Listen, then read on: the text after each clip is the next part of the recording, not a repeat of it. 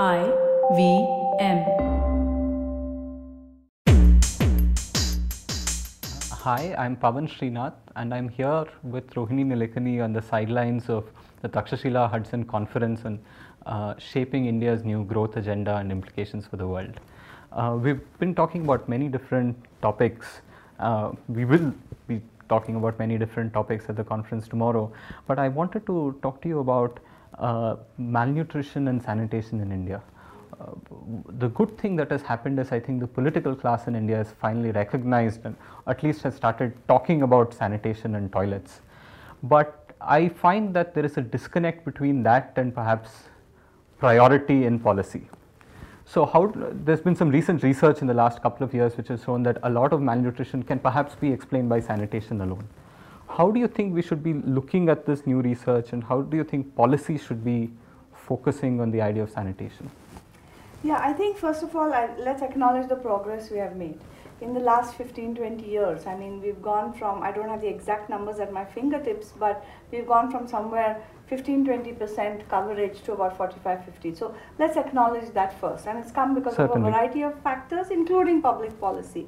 The good thing also now is that the nation's attention, as you said, is focused on sanitation. It's become very clear, partly because of the kind of research of Dean Spears and others who are telling us that it is such a crucial link to everything. Eh, public health we knew generally, but knowing that for young children, vulnerable populations, uh, lack of access to clean water and sanitation has multiple long-term implications is surely something that's come to the focus and public policy must aggressively drive followed by public expenditure and all the other institutional reforms that need to be done around the concept of sanitation.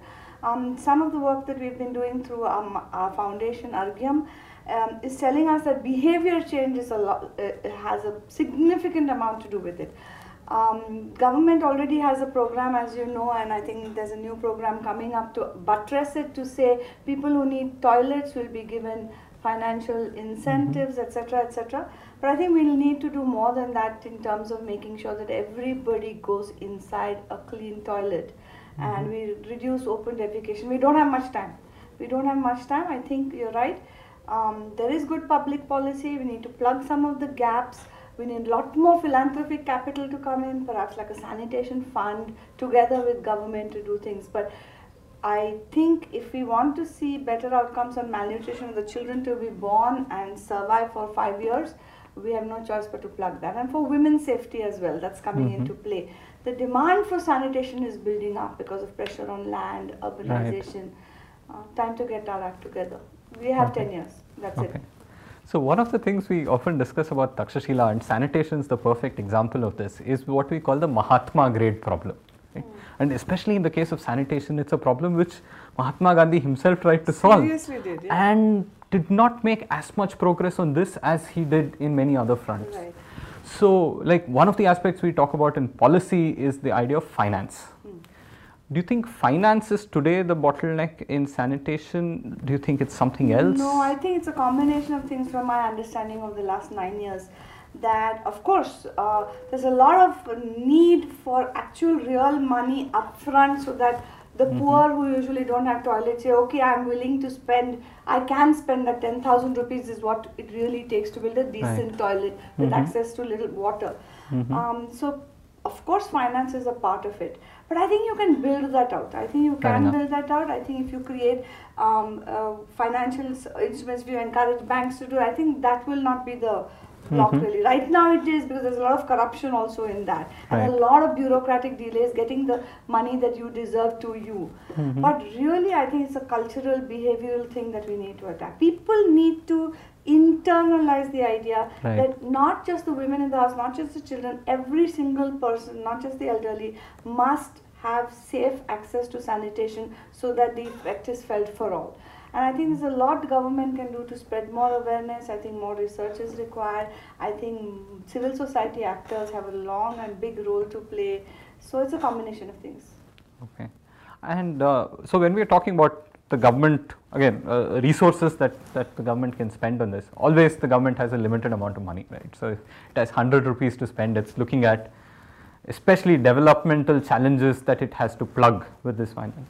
So in this case, if we have something like the food security bill, where we are spending a lot of money on sub cheap food grains, which is just one tiny component of food in general, do you think if some of that attention as well as the finances can shift towards sanitation, do you think that that is where the heart I of it think so. From everything I've learned and read, uh, clean, good, safe water and safe sanitation would go a much further way in terms of prevention of malnutrition and everything.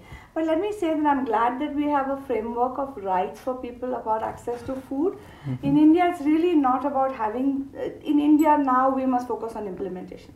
Right. So whether it's about food, whether it's about toilets, whether it's about education outcomes, Mhm. if we focus on how shall we get it done and get the right incentive structures for the executive along with the political class which is listening to people's demand. So that at Mhm. least is a to and fro and you can throw Mhm. people out, you can elect them back.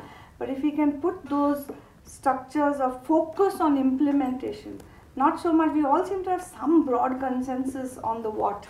Mhm. Now we just focus relentlessly on the how. So it's not so much the idea, but just getting it done. get yeah, I think the implementation. I think Yeah. those are our biggest challenges, and that's where the focus has to be. I think some urgency is coming, Okay. and we just need to keep pushing the pedal. I think the demand. We have to build up the quality of demand. That's some of the work that in civil society you do.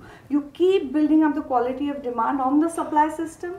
Mhm. And then the supply has to respond, and you're seeing some of those breakthroughs now. Right. Whether it comes to water or sanitation, which I know better than I know food, Mm-hmm. But you, when you start building that up in society, the system has no choice but to do. You can't Mm-hmm. have 600 million young, restless people and Mhm. not demand, not respond to their demands.